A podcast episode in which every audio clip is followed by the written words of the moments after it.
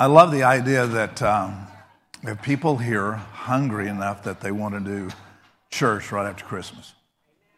Someone asked me, so we're going to have church? And I said, never, never entered my mind to do otherwise.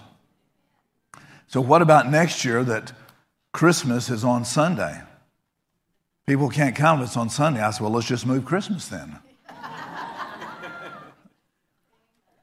Because that's what it's all about, is to worship and honor the Lord and all that we do. When you consider that one of the greatest legacies that any church can give the people attending or any parent can give to their children is how to connect with God. You can get a lot of information about God, you can quote a lot of scriptures, but how do you directly connect with God? Where you feel like that uh, He's heard your prayer and something has happened on the inside of you to where you feel divinely inspired, ministered to, that the Lord has touched you in such a way that, that you feel like I'm in the right place, the right time on that journey. It just dawned on me, and I can't tell you the whole story because it'd be too embarrassing to me. But years and years ago, I was in the sanctuary praying, and the Lord spoke to me about, He said, I'm going to give you something. It was just so beyond my imagination, my ability to even grasp it. I just kind of laid it down a little bit. A few weeks later, we were at another church and ministering uh, in presbytery, and we were in a hospitality room ministering to the elders privately. Someone put their head over my shoulders and leaned their chin on my and, and said, Remember what I told you about it? I want you to know that it was really me that said it. I turned to look around, see who it was, and I was just this far from the wall. There was nobody behind me. So I asked somebody was over there, and so I said, Who was that that was standing behind me? And he looked at me like, I think you need to sit down. You need a rest. He said, Pastor, there's no one behind you. I just leaned over and told Diane just a minute ago, I was sitting there in worship. I mean, this was years ago. The Lord spoke to me and said, I gave it to you, but you didn't recognize how I gave it to you. And so it just, you accepted it because you were looking at it to come one way and I brought it another way. And she looked at me. He did do it. He did do it. If I told you what it was, you'd blow your mind too. So we, I love what uh, Pastor Alex was saying about there's things that happen in seed form that God says things to us that it's a conception at that moment. And if we're not careful, we'll abort what God said because we, it didn't happen the way we thought it should happen, or it happened in the time frame that we gave it, or with who it should have been with, and we just dismiss it as, I guess it wasn't God. We are linear thinkers. We think from zero to a hundred is a hundred. So if God said something here and it didn't happen in this time frame, then I guess it's not happening. If you've been around very long, you've heard me say this that God is not linear in his thought, he is redemptive in his thoughts. Because redemptive means alpha means beginning, omega what? Ending. Well, if he's redemptive, that where he starts, he also ends, and in Jewish terms, you can't separate the two. He starts and he ends, and you cannot see the separation as if you had put a ring on someone's finger and you can't see the, the break there. It is unbroken. And so when God says something to us, he sees it in the terms of redemptive, in the idea of how he views it, not how we view it. And there's times that we have to have our capacity or our understanding enlarged to be able to see not just possibility thinking, and I have people ask me, so do you think God means this or God means this? I don't know, it's your dream. I can help translate and interpret dreams the best I can, but it all comes down to it's your seed, your womb, it's your timing that you walk it out before the Lord. And there's times where we don't see things fulfilled because there's a, a cooperation that happens with the Word in the operation of that. Heard you, uh, you maybe heard me tell a story when I first one of the first funerals I did after falling in the grave, the first funeral, the second one I was redemptive, standing at the casket, and this lady was there, and she's telling me, Don't raise him up. And I was happy to oblige her because I sure didn't feel the faith to do it. I was thinking at that moment that she had more life insurance on this guy than what I knew. She didn't want him to come back. And I just looked around curiously and I said, Why don't you want him raised up? She said he'd be disappointed. And I said, Really? Why? Because he has a lot of words that God has spoken to him that were unfulfilled. Now, see, you have to understand that a prophecy proceeding word is not a mandate or a get out of jail free card. It's the level that we embrace it because prophecy is like seed sown, produces 30, 60, 100, and we can abort that seed or we can take that and put it on a shelf, as people say, which is no prophetic shelf in Scripture that I can find, and nothing changes or nothing happens, and so therefore we say, well, there it is. So I, am disappointed. God didn't, either that it was a bad word, bad prophet, bad something. No, it may have been bad ground. Because Mary said, I don't understand how these things can be. The angel said, I'm going to give you a son. And she immediately says, I haven't been with a man, understanding the gestation period and all that goes with that. I, I haven't been with a man, so how can these things be? But she did say, Nonetheless, let it be unto me according to your word. And the angel said, With God, nothing is impossible. And the word nothing there is the same word as rhema. No rhema word is impossible with God. No freshly spoken word from God will return without accomplishing what it was sent to do. Inside that word, it has the potential and power to do exactly what it said. We just have to provide a place to incubate. And I didn't have time to get into last week, and I certainly don't now, about there's a, there's a conception, there's an incubation time, there's a point of even travailing to bring something forth to its full potential. But a lot of times we, we get in between and we just don't see it happening. Now, when we were having, when I was having babies anyway, you know, you could see a sonogram, but they sure weren't three dimensional. Now you can see that kid there and you can see, you know, and, you know, sucking thumb and doing all that. I mean, now it's out there and they put it on the, on the Facebook for the whole world to see your womb. Now, my on my day, that was just unheard of. But, you know, we kind of that way with God. I want to see what's going on. He doesn't give us the 3D dimensional sonogram picture of what it looks like. It'd be so much easier if He would. Because faith is not what I, what I think in information, it is substance. Hupostasis is the word. I stand under who what he said and understanding him. Therefore, I believe that he is in control of whatever it is and who it is and what it looks like at the end result. Trust in the Lord, lean not to your own understanding. Last week I started a, a something, and I'll connect a little bit with it this, this morning, is that one of the things that God calls every person to be is to tend the garden. You, the word Eden means the place of his presence, the place of his pleasure. So all of us are called to be a tender of the place of his presence, to oversee that nothing interferes or interrupts with his presence. And we're continually tested. You're here today because you didn't want anything to interrupt with his presence. Thankful everybody's watching online, but there's something weighty. Not saying it can't happen there, but there's something weighty when we gather together and we hear one another ministering to one another and ministering to the Lord. But part of that understanding was what God said to Abraham when he said, I'm going to give you children. And he was 100 years old, and his wife was way past, you know, time of bearing. So God says things that are not as though they are. We hear things that are not, and we just assume that's the way they are. Not. But when he says something to us, usually out of our ability to make happen, that's what causes it to be a miracle. And he tells him, I'm going to give you a son. The re- and the reason why it was so important was because he had a Eleazar, his servant, but it wasn't his bloodline. But to have a son mean that you would have someone to protect you in your old age. You would have someone to oversee the legacy and the wealth that you had created. And you would have someone that would walk out the same principles that you instilled with him. And remember the scripture I gave back in Genesis where he said, where the angel of the Lord's coming in and just going to wipe out uh, Sodom and Gomorrah. And because of Lot, Abram's nephew was there. But he said, told the angel, said, Will I withhold anything from Abram? Because he has ordered his children to follow after him. In other words, God's saying, because you've recognized the lineage to move on even to that point.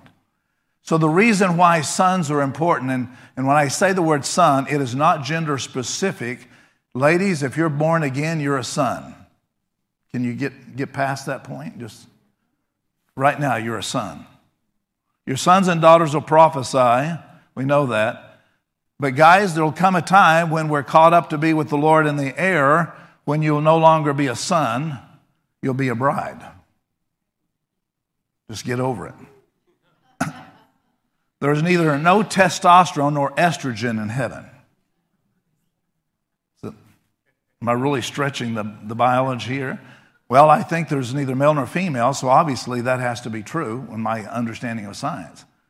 Meaning, the fact is that the relationship to the Lamb of God is the fulfillment and all that it's about. The one thing that we'll do in heaven that we get to do here in practice is what we did this morning is worshiping the Lord. Won't be any preaching there, won't have to be any convincing there, won't be taking any offerings there, any buildings to have to keep up, any of that at all. There's no tears, there's no sorrow, there's not worrying about who's doing what to who and all the stuff going on. It has gone away because now the whole focus and attention comes because the Lamb is the light and the light is the Lamb.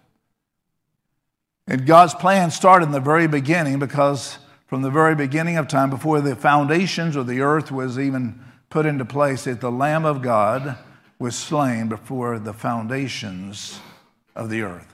I can't wrap my brain around that and understand that. All I know, God had a plan before I needed a plan. Before the earth was even existed, He already knew the end from the beginning. Isaiah tells us that. So, one of the reasons that we see the idea with sons is to carry on something of a legacy for generations from that point. If you went back into Malachi, the third chapter, the, the end of the, the last chapter there, going into the fourth and, and uh, ends the, the, the Old Testament writings prophets. And I've heard people preach on this concerning more family than anything, but I want to suggest to you it means much more than that. He said, I will restore the hearts of the fathers to the children and the children to the fathers, lest I come and bring a curse on the earth. Pretty heavy stuff, isn't it?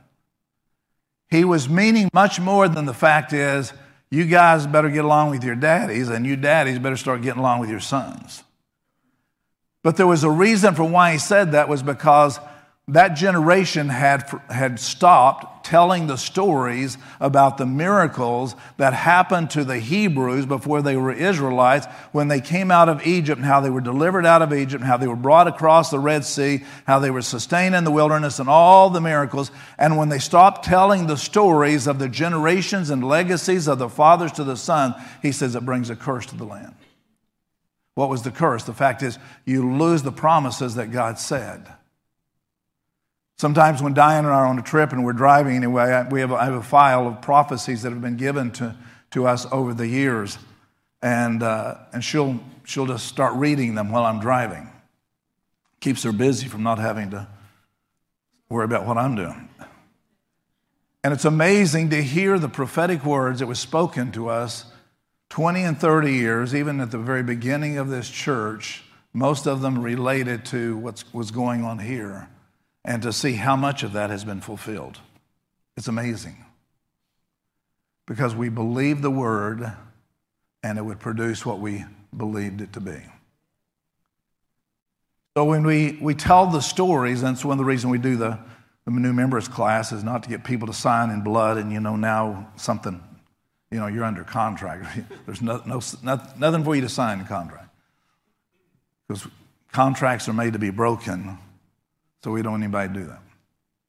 But we do want you to know the history of what God said so that we can tell it to the next generation. The Bible says one generation shall what? Praise the next generation. The reason I tell so many stories about my mother is because it stays alive inside of me. You get to hear them all. And it's, it's the generation of what she paid the price for that I, don't, I didn't have to do and the, and the things that I had to go through and break through, you don't have to. You don't have to reinvent the wheel. And so when we pass them on, it means it's your breakthrough as well when you believe God for that. One of the reasons why God said to Abram, I give you a son, is because a son will connect the generations and the son carries seed. The word seed is translated in Scripture, sperma, it just is. So it's not about a male or female, it's the principle of the kingdom of God, sowing and reaping. But when he talks about in Isaiah 9, and I want us to pick up there, this is my Christmas message for the year, as close as I can get. Isaiah, the ninth chapter.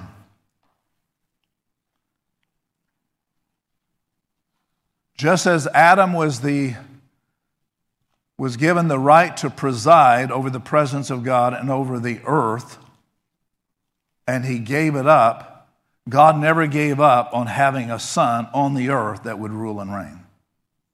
He doesn't give up on a plan. He just has a way to redeem it and restore it.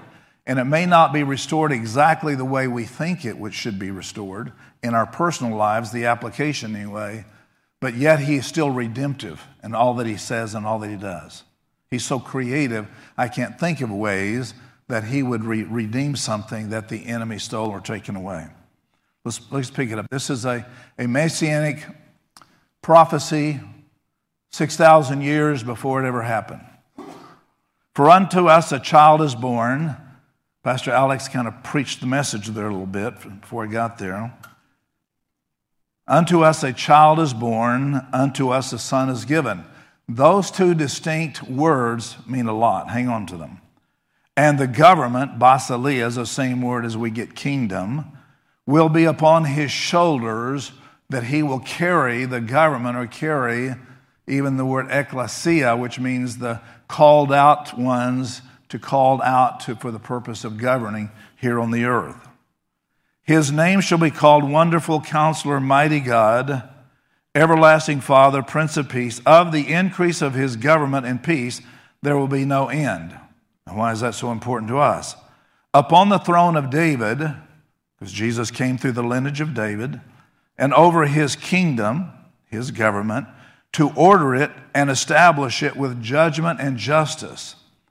Anytime that we have difficulty getting justice for ourselves, or we think injustice happened to us, we should take it back to the one who is justice and who is right judgment.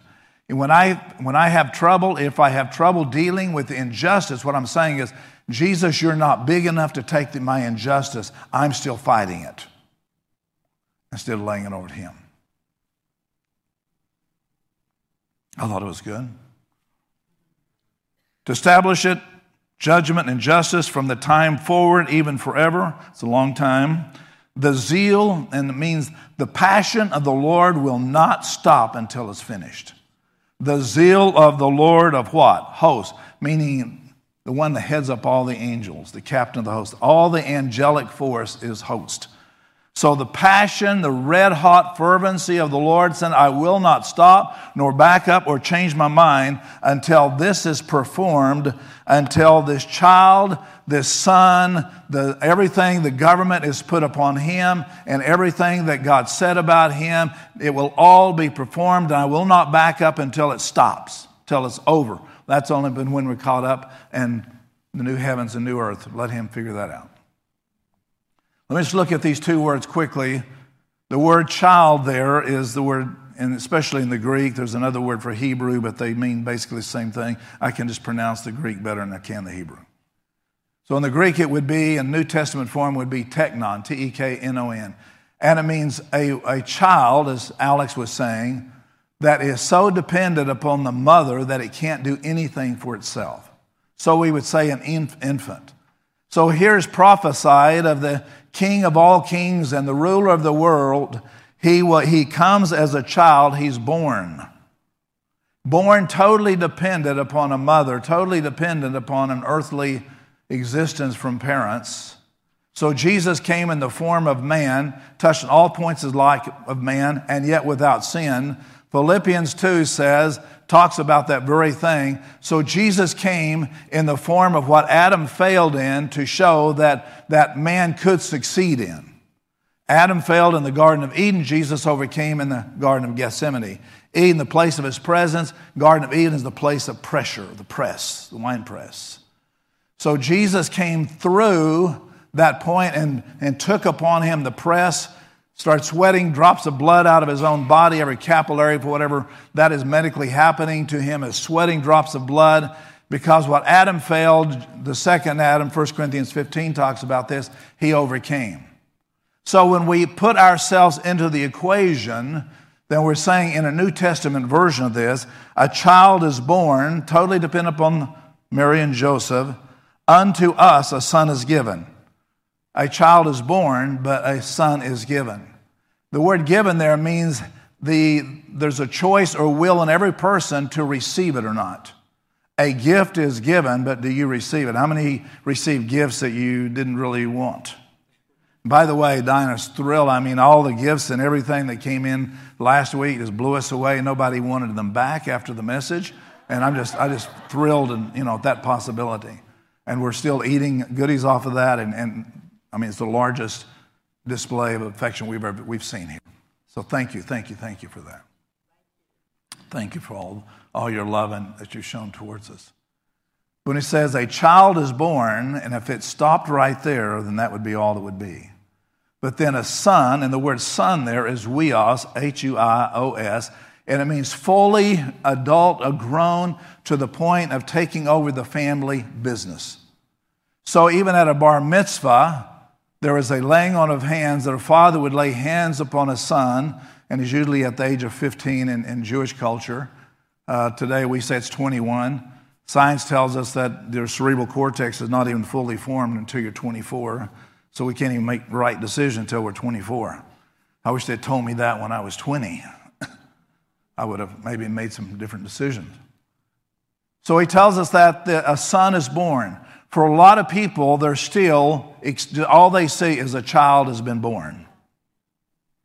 But when it comes the son is given, that means the government and the rulership and all that he carries for the family is wrapped up in the son, not wrapped up in the child. Part of the developing of every believer is for us to move into sonship. And my question today, are we a good son or we just we just like the idea of being child, childish? Because in the idea of sons, this is what he tells him. Back up a second.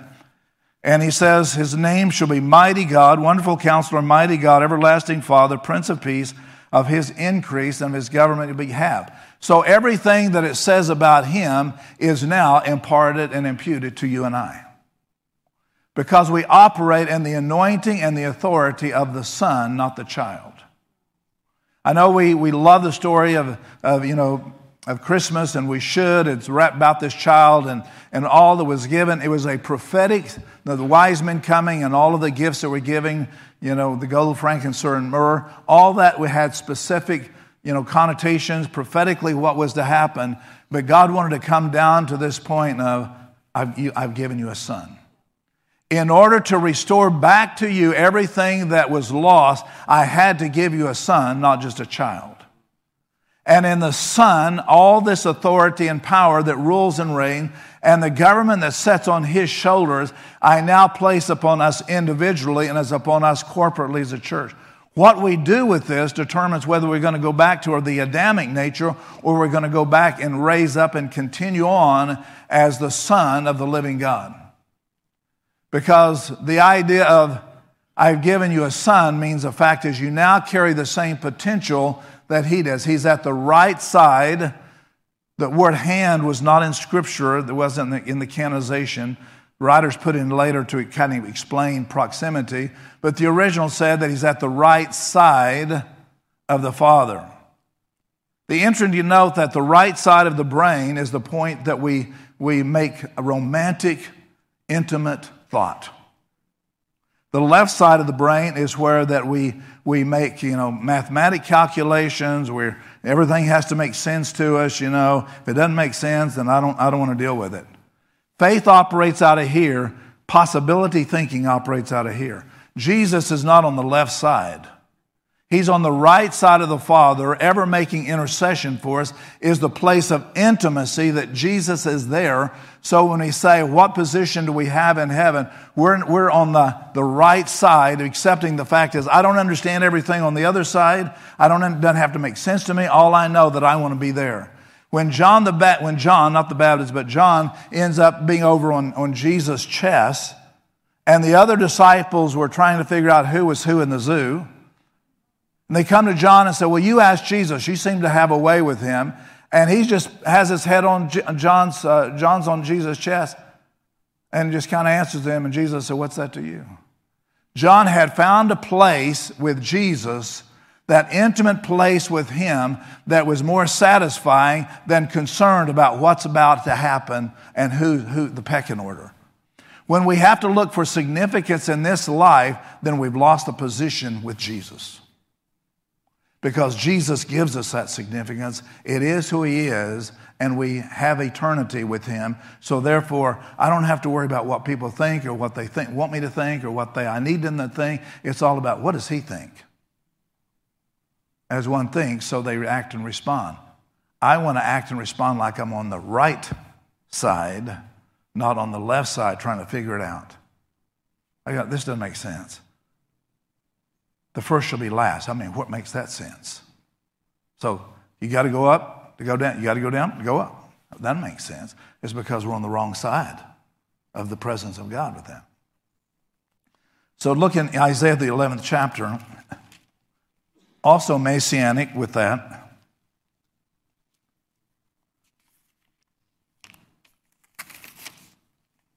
Pick it up verse 13.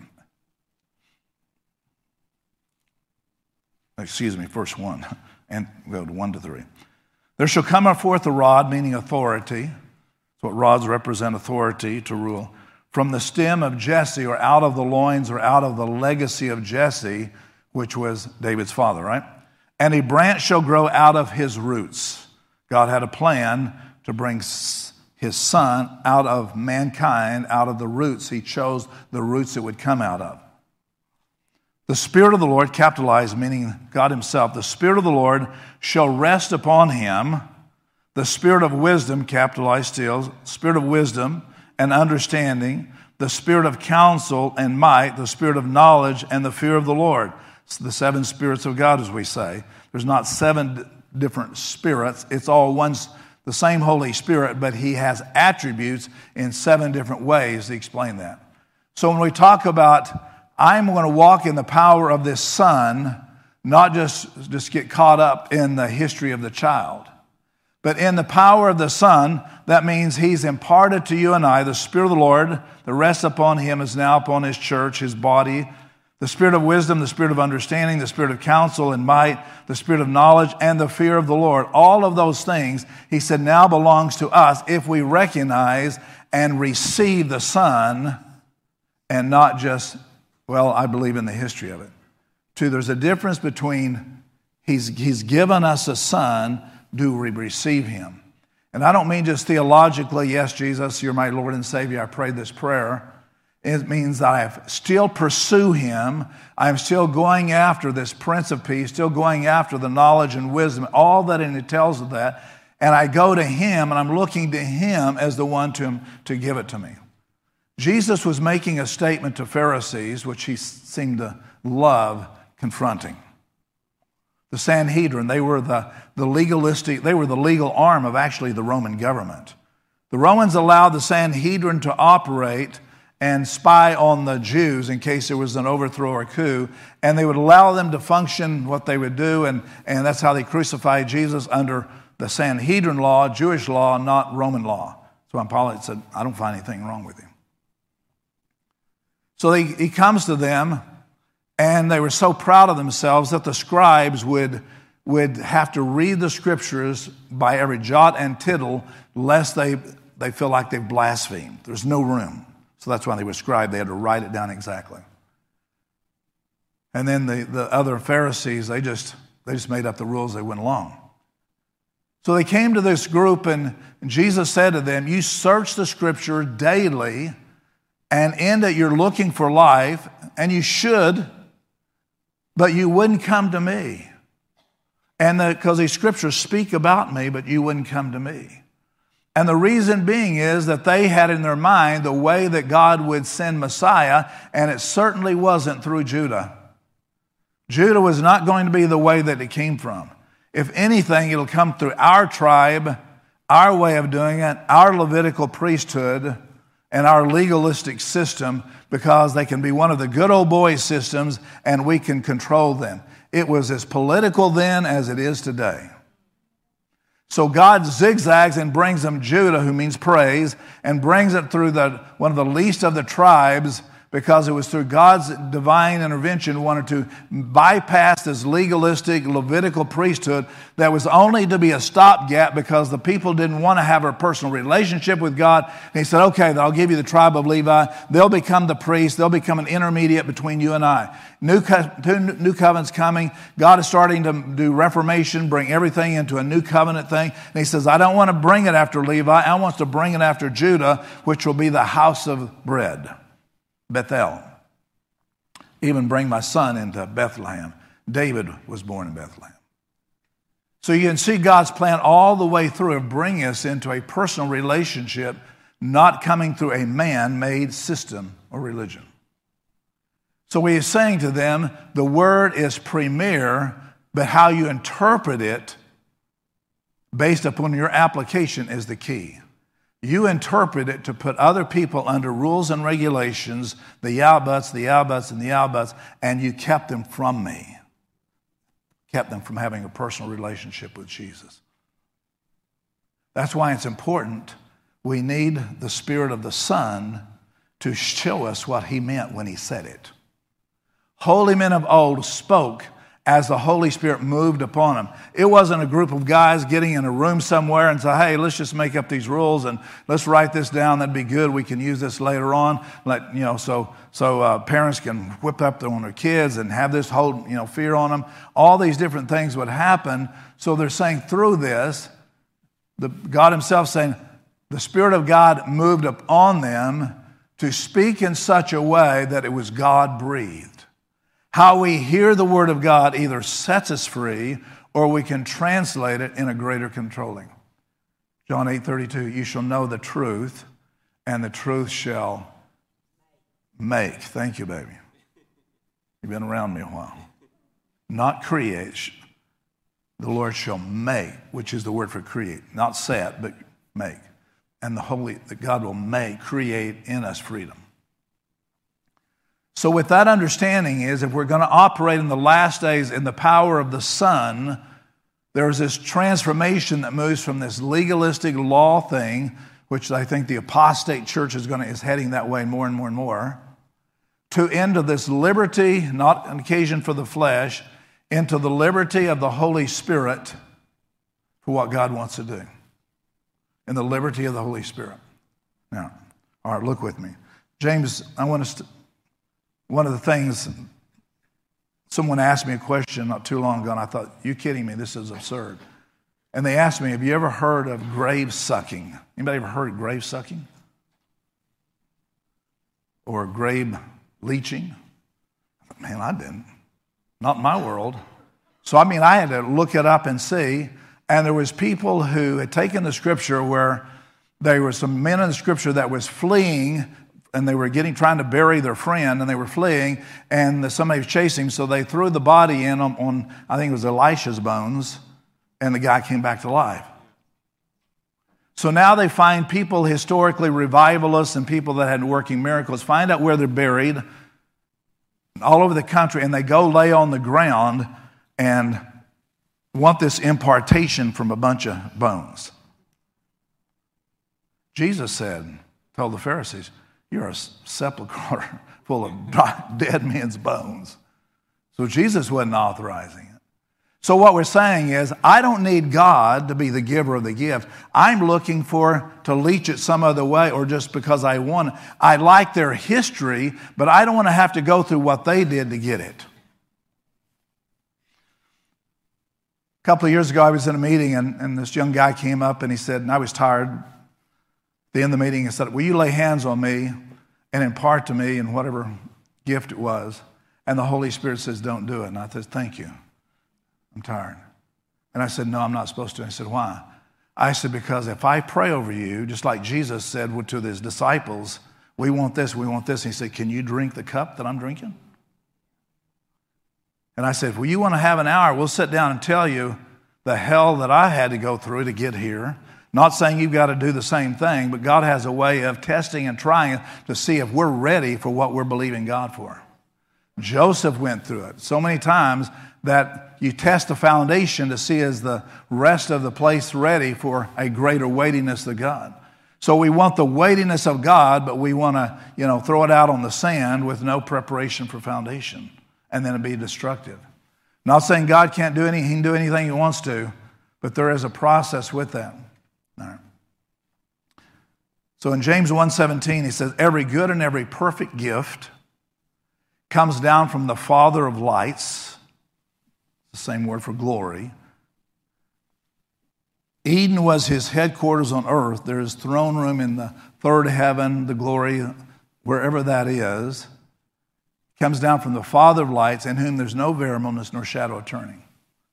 James says every good, perfect teleos, completed, finished work or gift comes, comes from God. You can go into 1 Corinthians 14 and you can read about all the gifts there.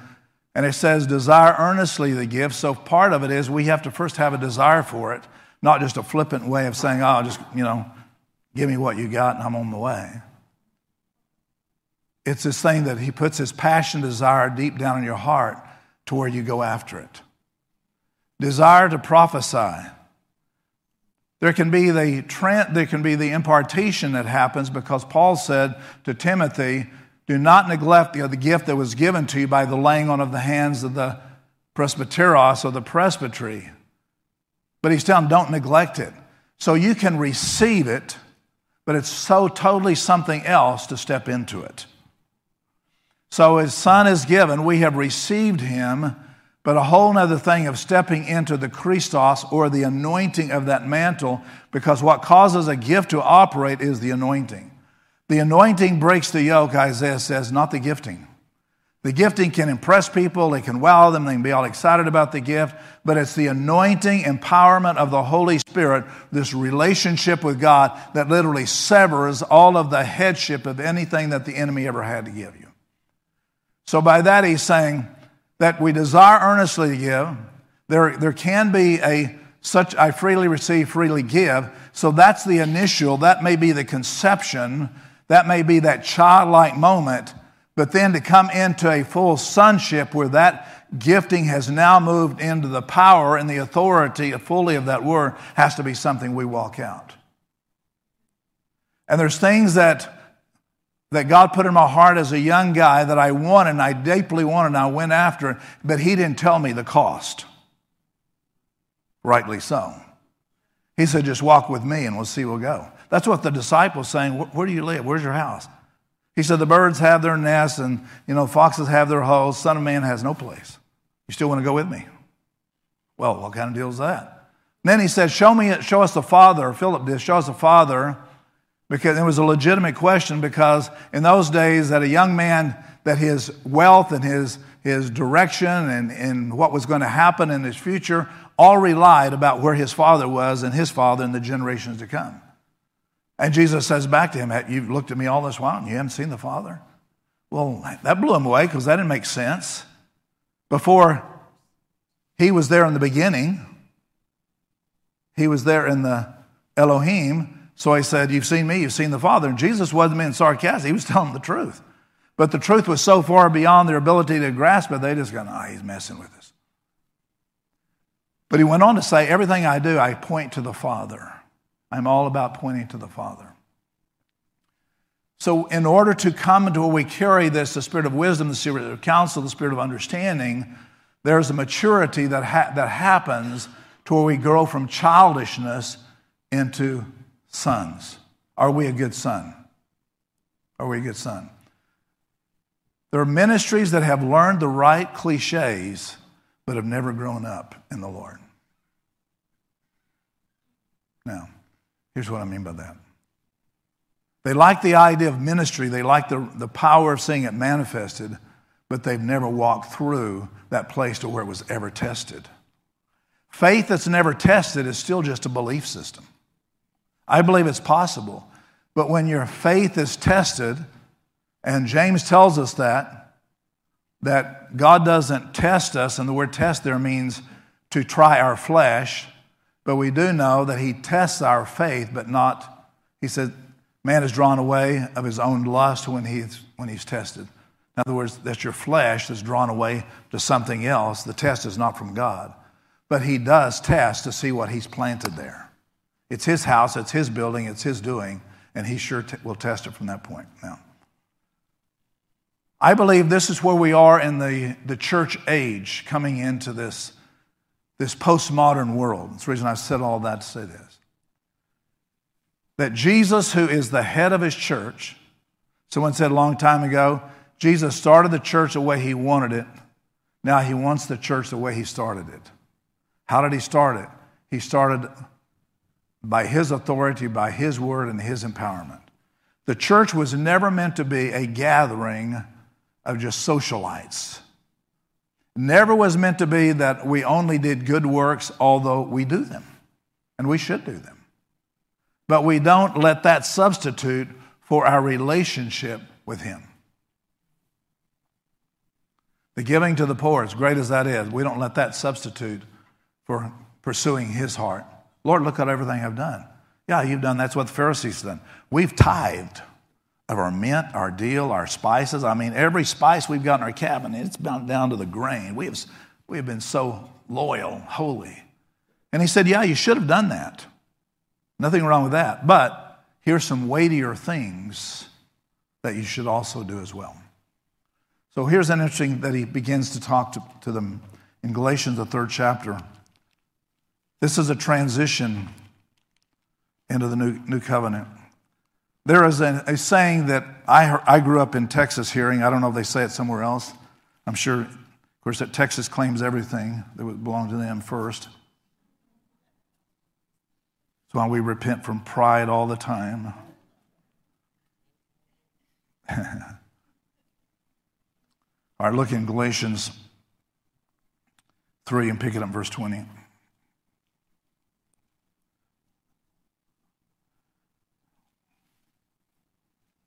Now, the mediator, excuse me, chapter 5, Galatians 5. I'll get back to 3 in just a second.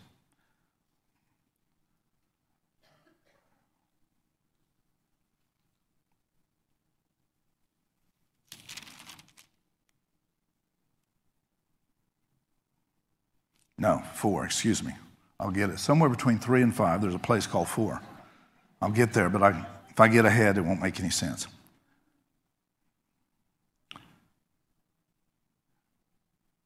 Verse 26 starts out For you are all sons of God through faith in Christ Jesus. And then that is not just teknon, but it's huios, mature sons. For as many as you were baptized into Christ have put on Christ. The same word put on there is also the word mantle. We don't go to a grave and suck out somebody's mantle, we go to Jesus. I don't want somebody dead in the mantle they have. I want the mantle of the Son of the living God. Because when He mantles us, it doesn't pass away. So the mantles are symbolic for authority and covering, but I don't go to a man to get mantled. I can have impartation, encouraging faith, to pursue that, but ultimately it's Jesus that drops that mantle upon. In the case with Elijah and Elisha, there was a mantling in the Old Testament. It was for successiveness move of that. And he said, told Elijah, asked Elisha, what do you want? He said, a double portion. Double portion doesn't mean twice the amount, is the point, is the amount that belongs to the firstborn son that will distribute it to the rest of the family. So the legacy continues on to be imparted to everybody else. All right, here's the rest of it. You were baptized, fully engulfed in Christ, the anointed, and put on Christ. There is neither Jew nor Greek, there is neither slave nor free, there is neither male nor female. There you go. For you are all one in Christ Jesus, the anointed one. And if you're Christ, then you are Abraham's seed. So he said all the families of the earth would be blessed by him. And heirs according to the promise, meaning the fact there is a transition from the Old Testament to the New Testament. So the idea of needing a son in the Old Testament carries over into the New Testament. Verse 4, chapter 4, rather. Now I say that the heir, speaking of Jesus, as long as he is a child, that's the teknon, does not differ even from, all, from a slave, though he is master of all. Think about that. Jesus, born as a child, is heir of the whole earth, and yet he doesn't get it. He is an heir, but it's not given to him until a time. He is inheritance wise or in line for it, but he doesn't get it until a certain time. There are things that we are promised spiritually, and sometimes we never get it, is because we never grow up to receive it. Make sense? There's things the Bible says this belongs to you. Then, if that's true, why does it happen? Is because we haven't grown up enough for Him to mantle us as a teknon, as a mature son, which means to carry on the business of the family. Hang on. Though he's a child, teknon, has to depend on others, does not differ at all than from a slave, though he is master of all. He has the same status as a slave, a workman, and yet he is the master of all. Notice the difference. I'm trying to wrap your brain around that. But he's under guardians, stewards, or tutors, one translation says, until the time appointed by the Father. Now, here's the, old, the Texas saying You're never a man until your father says you are. Anybody's ever heard that before? Wow. And you're not even from Texas. I grew up hearing that and the importance of a father laying hands upon their son and saying, You're a son and I'm proud of you. I remember the day that my dad wasn't a great, wasn't a strong believer in the Lord, but he said that to me, not even knowing what he did. I mean, I was living in Tyler and, and just, I went home to, for a visit and he put his arms around me and he said, I am so proud of you. You're, I'm, I'm happy that you're my son. I bawled for the first hundred miles on the way back. I did that for a group of pastors that Diane and I were ministering to at a retreat and some of these guys were older than me. So when I was sharing this with them, that there's something about when the father says, they transfer, you're no longer a child, but now you're a son. I transfer you with the rod and I give you this authority. And with that authority comes those seven spirits we named. And everything that you need of to conduct the family's business, I've already, I in, wrapped up in this. But there's this transfer in that. So sometimes we get frustrated with people. You ought to be, you ought to have more than that. You ought to have authority. You ought to have all. But they've never grown into where that mantle has fully dropped on them. So when we were in this retreat, there was probably about 30 guys there, and we were going around, and Pastor Ola and I and were there, and we were laying hands on them and said, This is my son, in whom I'm well pleased. Receive the mantle of your father. Man, I, man, these guys are been in ministry a lot longer than I am and fall out on the floor and just start crying their eyes out. We had a sword and we'd, we'd knight them, you know. Not that were knighted, but just authority. We went all the way around the room and came up to a friend of ours. I told him you know, and he, I don't have his permission to tell you this. He told me, he says, right before, two people before that I said, he said, I was sitting there thinking, this is the cheesiest thing I've ever seen Kerry do. He was resistant to it, wasn't happy about it. So as soon as we came up to him, laid hands upon him, and he knew the scripture like Jesus at his baptism, and he said, This is your Father in heaven. I'm not your Father, your Father in heaven. And I declare over you that you're a son this day. I'm well pleased with you. This was a big guy. In fact, he played football for the Los Angeles Rams as a walk on for a while. So that tells you how big. And it wasn't on the backfield either. He fell out on the floor, doubled his feet up under like a fetal position, and sat there and just shook for the, the whole rest of the meeting. We left him, he was still shaking. He told me later, he said, I came from the West Coast and I owned a, a whole bunch of transmission shops, and my dad never said one time that I ever did anything right. When I would come to visit him, he said, if it was me, I would have done it like this. I would have done it like this. I would have done it something else. He always found fault with what he was doing and never released that blessing of a father upon a son. If you've never had that, you can go to the Father in heaven and say, Lord, I, am asking for the blessing from a father to the son. Because the scripture says he's under tutors, governors, stewards. He's still being taught. He hasn't had the training wheels taken off his bicycle yet until the set time of the father. And there's many fathers like to hold sons back, but God is looking forward to raising sons up because the more sons he raises up, the kingdom of God is extended and expanded. So when we see that he's saying that he couldn't do anything, Jesus couldn't do anything until the set time of the Father. We know the Bible says that no man knows the day or the hour when the Son of Man can return after his church is bride elect. So, except the Father knows. This is very in Scripture. Jesus today, if we understand it this way, that he doesn't even know when the when he could even say, "Go get your bride," but he is ready until the Father says, "It's not about him being ready; that your bride is ready." I believe right now that we're seeing a separation of sheep and goats, if you will. Take you back a few weeks ago, the scapegoat, and uh, the word there is, "Don't let the scapegoat." uh, get back in the camp because it brings in what was given unto him to go out in the wilderness, he tries to bring back in. You can't live an overcoming life with, with the Lord if Sunday is the only time you get close to the Lord. Too many other days a week to just flesh out and say, oh, Sunday I, I got close. That's, that's a child thing. Sons walk before him in the marketplace, wherever they are, there the Father is. If you've seen me, you've seen the Father, we could say. On the job, on the family, on the business, and wherever we are, there He is. He's wanting to conduct the business of the Father. What I do behind the pulpit is the smallest part of being a son.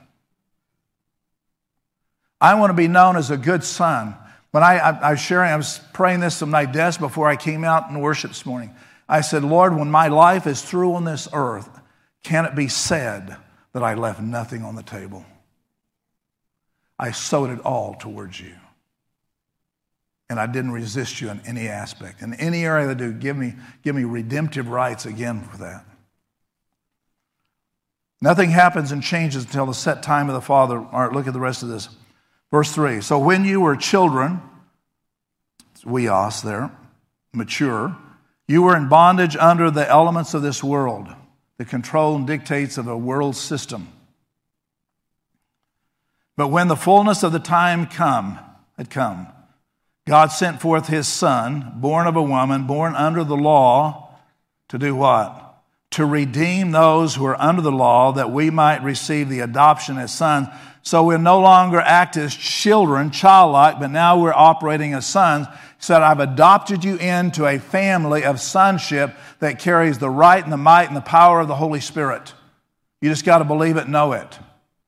When you get frustrated with people, God is not working, it's not working, then go to your Father. I've given you authority in the heavens over things on the earth. But when I try to manipulate the things on the earth, nothing happens. So I go to Him, the author and the finisher of my faith. If I try to make it happen, confusions come. But when I go to Him, I'm trusting Him, the time and the seasons to happen. I look back now and the things that were spoken over me as a 19 year old kid, had they happened then, man, I would have, I'd have left bloody bodies everywhere. If God had given me just carte blanche with authority, there's times I was in traffic and I'd say, God, can I just call down fire right now? Just one time, one time. I'll, I'll not ask for a whole lot more, but one time, let me, let me have call fire down right now. You don't know what spirit you're of. Probably not, but it sure would feel good for the moment. And you kill a bunch of people in the process. Well, I can always repent. If I can always repent, it's true, but if I have that attitude, it means I'm not ready to be a son, fully given the keys of the kingdom to operate there. Look at verse 5. In the fullness of time, God sent forth his son fully vested, all power and might, born of a woman, fully part of this earth, but also in heaven. He was born under the law to show that we could break the power of the law, break through that. Because the law says a woman couldn't do anything in church. You know that? Women keep, keep silent in church. 1 Corinthians 14. And sadly say there's people that still believe that stuff. That was a law the Sanhedrin made, the good old boys club, and put up a curtain there, women on one side, men on the other. I was looking at an Orthodox uh, Seder just the other day, and the curtain's still there. There was in Jerusalem. Jesus came to tear down that, so it's not about male nor female, it's about the mantle of the Son. That I've adopted you and made you all sons. You belong to Him, all sons not your gender or race or any of that. Verse 5 To redeem means to bring back to the original plan, to redeem those who were under the law that we might receive the adoption as sons. We need to be adopted as sons. There's some things that we've learned behavior as, as sons of the earth that we need to let go of so we can be adopted as sons of the heavenly. Well, you weren't raised in my family. In my family, we did this and that and all that. Those are excuses so that I don't have to comply with my Father in heaven. If you had a father like mine, you wouldn't know. There's a father greater. The father of lights is greater than the father of the earthen. We all choose, I want to step out of that and step into the adoption of the sons. Old things are passed away. He changes your name, a new name. got a white rock in heaven. There's a name there nobody knows except he that's written it there. So recognize you got a new name in heaven and start operating out of the name. You, though you don't know it, but it'll be a good one. Not haltingly or rebellious, skin of the teeth, but I don't believe, I don't want that name. To redeem them under the law, they might receive the adoption of sons. And because you were sons, again, huios, mature, God has sent forth the Spirit of His Son. Now, here's the difference I can receive Him, but there's something different when the Spirit of His Son comes into our hearts, whereby we cry, Abba, Father, not calling, crying out, my dad on this earth, crying, Abba, Father, my Father in heaven. Abba, Father. God, you are the Lord God that links me to the throne room of God, and I'm severing all ties that has linked me to another seat. Cry, Abba, Father, therefore you are no longer a slave, but a son, and if a son, then an heir of God through Christ Jesus. Everything that Jesus operated on the earth, you are an heir to. I'm an heir to. I just have to remind myself that Carrie, you're better than that, because Jesus says it. Well, what about this? That upsets me. Let go of that and step into Jesus. Let the mantle of the Holy Spirit, as always. All right. Let me see if I can land this. All right, looking back in Galatians 3.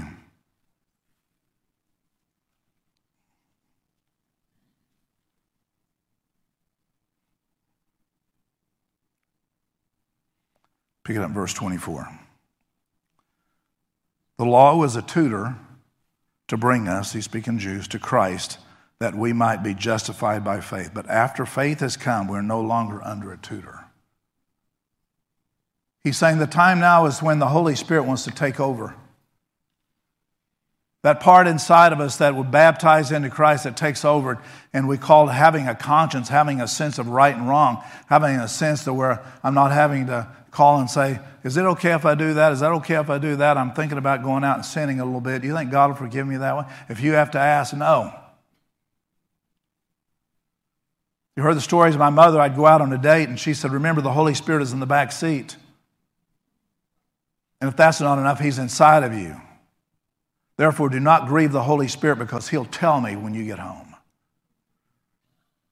And I would have rather dealt with the Holy Spirit than dealt with her. I feared not because of what she'd do with me. I loved her so much, I didn't want to break her heart. And I couldn't keep any secrets from her. All right. In Romans, uh, let me just wrap it with this. In Genesis, the third chapter, verse 15, here's the prophecy that was given. He said, The seed of the woman, this was after the fall, the seed of the woman shall crush the seed of the serpent. In other words, there's a son coming, if I can paraphrase it that way, that will carry such authority in heaven that he will embody himself in the seed of a woman, which produces the, the Son of the living God, which now reproduces himself inside of us, and we become sons from that seed. And that seed, according to Romans 16, verse 20, and the, the God of peace shall shortly give you a little comfort and a little feel good moment. The God of peace, how, we, how the God of peace operate? He will crush Satan under your feet. He's already done it under his feet, but he said, I want to show you that inside of you there's something more than what is seen. It's your feet, and you've got to do the stepping, and you've got to do the stepping out. And that's when the anointing comes upon us. Though I, am I'm, I'm given it the right, have authority, but it doesn't happen until I do it. Every gift is now manifested when we do it, not just when someone lays hands on us and now you have this gift. Well, that's good. Now I've got to go out and operate it. When the mantle fell from Elijah to Elisha, Elisha took uh, Elijah's mantle and he went back and he, he struck that brook and he says, Where's the Lord God of Elijah? He did something with the mantle. He just didn't hang it on the wall and say, Isn't a nice certificate of ministry? He did something with the mantle. Now, hear me. If when you see, I think we should give honor where honor is due, but to set ministry up in a high, in a position in such a way, they said, man, I want that, that anointing or that mantle, and I follow this guy all around the country just, you know, hoping he'll just, you know, throw me a bone. That becomes idolatry. Why not go to the original manufacturer who gives those mantles because the Bible says you were baptized into Christ, meaning you're now covered or mantled, which was the outer covering of a, a Jewish person. And when they cast a mantle on them, it means now you're covered with them. That's why a young man carried his father's mantle because he didn't have any authority of his own. Now, I believe that we're in a time when God wants the gifts to operate through all of us, not, not just in the church. The gifts should be operating all the time, everywhere, all the time. When you have faith to step out and do it, that's when it clicks in. Most of the time, I've been thrown in the deep end. That's how I learned to swim. My, my big brother just picked me up and threw me in as a public pool and threw me in right into the diving board that was uh, eight and a half feet deep. And I went down, blah, blah, blah, blah, blah. And he, blah, blah, blah. he said, swim, swim, blah, blah, blah, blah, swim, swim. Thought if I could, I sure wouldn't be doing this. Somehow or another, it kicked in. Started dog paddling until I get the rest of me out of there. He said, now you can swim. I said, surely there's got to be a better way to do that. Most of my life, that's exactly what the Holy Spirit's done. He didn't ask me, how would you like it? You want the easy way, the hard way? You want it? I said, why not Yahweh? You'll get that. But doing that, you've stepped out and you've seen the power of the Holy Spirit. Something beginning now, the gift has moved into the power of manifestation. It's no longer a gift, it becomes the reality. When I was a young guy, and there's three of us growing up in the church, and we were given a card and we put it in our pocket, and we just thought that we were something big. We were given a card. It wasn't an ordination, it was a what do you, what do you get before an ordination? A learner's permit or something. it was, it, it was license. license, thank you. We were given a license, which meant you could marry and bury, and that was about it. And I didn't want to do either one of those.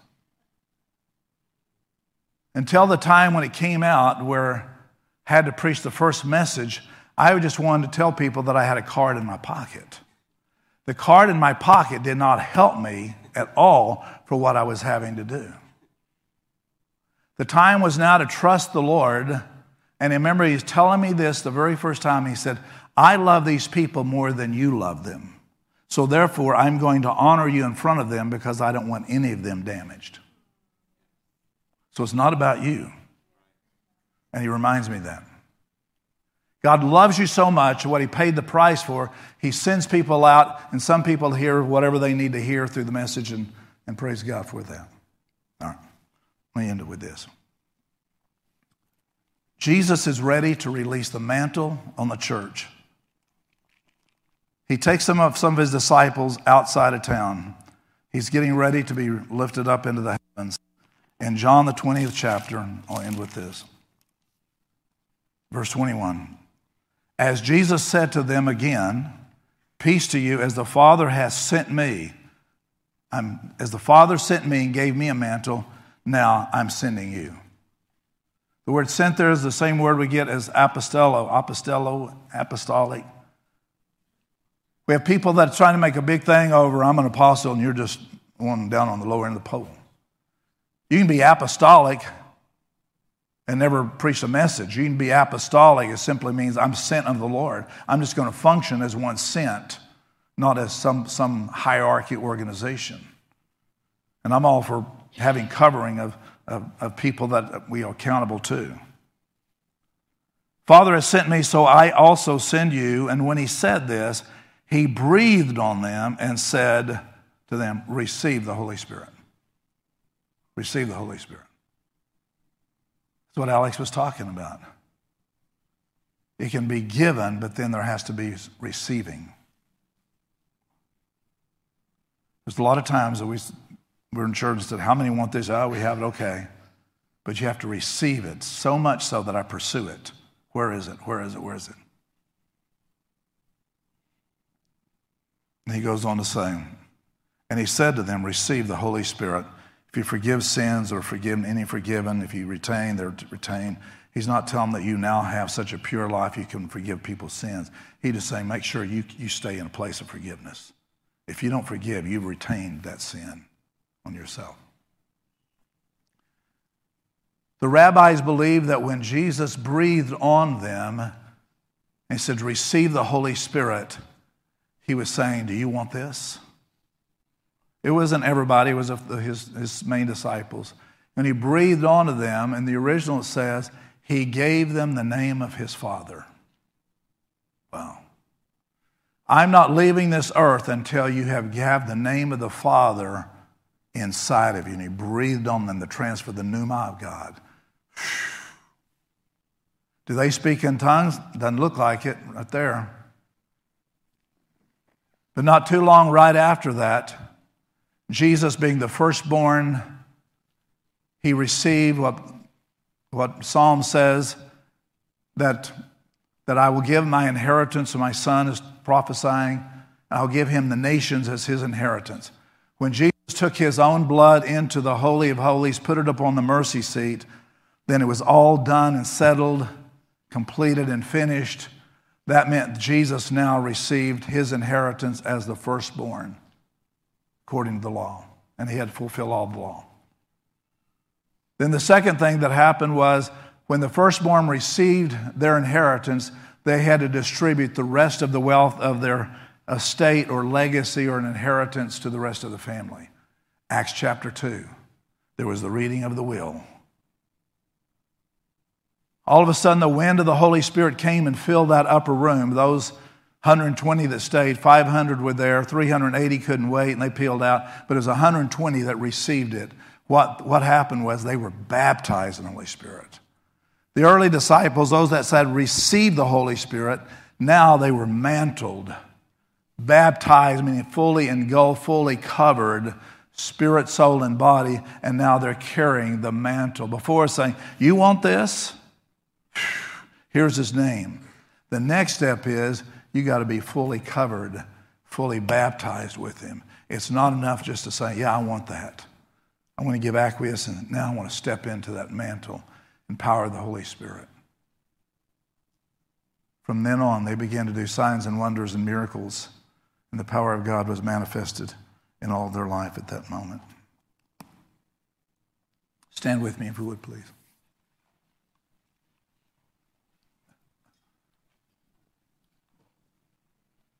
I believe it's very important for the church, Trinity, wherever you are around the world.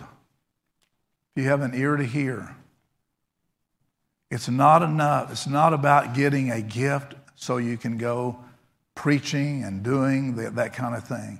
The gifts were never intended to make evangelists or televangelists.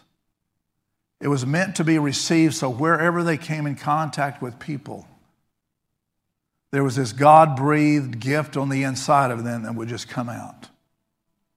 It would just happen. It would be the press of the Holy Spirit would come upon you at times and just begin to change the, the atmosphere and the environment. But a lot of times we say, well, I need to go get somebody that's got this gifting and let them do it. No, tag, you're it. You're one step away from seeing the manifest presence of God begin to happen. And when you do that, everything changes. You get a taste so you can see the goodness of the Lord. I had received it, but now it's time to be baptized with it and to carry the mantle. Old things pass away. An example of this. I was coming back from overseas and flew into, into New York and LaGuardia. I mean, there in LaGuardia, it's just every nation in the world is trying to transfer, going or coming around the world. Tongues, I mean, every tongue you can imagine was being there. Not tongues of fire, I mean, tongues of this world. I was trying to figure out where to go because I had to get transfer and get a seat on the next flight going home. Finally, got up to this place, the counter that I'd transfer to, and there was a guy that was right in front of me, and then there was the ticket agent. The agent looked like she was about 18 years old, probably in her 20s. This guy was railing on her and calling her a pig, calling her every filthy thing you can imagine. And she was just almost in tears. And said, Sir, I can't do any more than what the computer will let me do. There's not a seat for you. I had enough. I don't know if it was the Holy Spirit or just my spirit as a daddy. Been on a flight for about 14 hours, 12 hours, I think, that time. I tapped him on the shoulder and he goes, What? I said, I think I can help you. He's talking about his seat. He says, Really? How can you do that? I said, I can cast that thing out of you. He was shocked. He didn't know what I was talking about. And he goes, and I said, No, really. He goes, Ah! Just turned around and walked off. This young lady, I says, I'm going to make it easy for you. Here's my ticket. I'm just trying to get home. And she started crying. She says, This is my first day on the job. Thank you for doing that. Is there anything I can do for you? Not a thing. Just give me a seat. I got a ticket for it. She said, I can put you in first class. I said, Oh, thank you, Jesus. Thank you, Lord. See what happens when you obey God? I just, I was just strutting myself on there. Just got a ticket, 1A, 1A. I walked on that plane because I couldn't see anything. The windows were blacked out, and I walked on that. It was a tiny little commuter flight, and there was no first class, but there was a 1A. she didn't know that. And the Lord said, See how quickly you rejoice and how quickly you unrejoiced.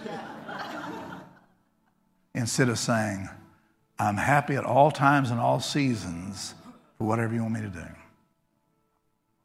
Whether it's in the airport or wherever you are, the Holy Spirit is looking for a willing vessel that would just, out of your innermost being, allow Him to be God over the situation and influence.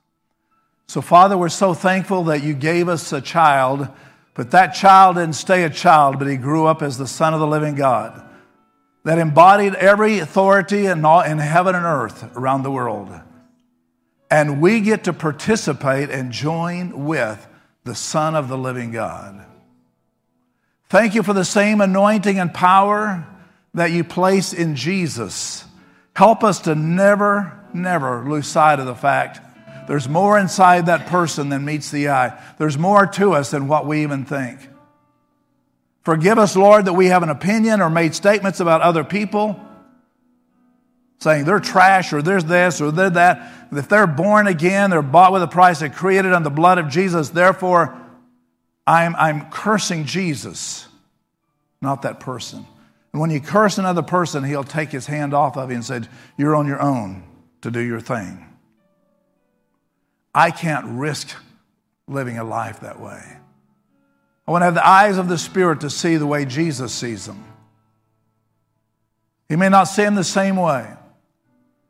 Let me just say that anybody watch, watching by home today, you don't go into eternity, into heaven on the family plan. Your mother, your grandmother, I don't care what they were and what, how great they were, every person has to come through the door, John 10 tells us, and that's through Jesus. Jesus, the Son of the living God. he says, I don't know you. Why? It's because he only knows those who know his Son. His covenant is with his Son. It's not even with us. We, we have Jesus, and so therefore Jesus said, I'll share my covenant with you. We come through his blood, not by how good we are, not because I helped an old lady cross the street. Maybe there's just a different place in hell, but it's through Jesus. So, Father, I pray that the revelation of the Son of the living God would come.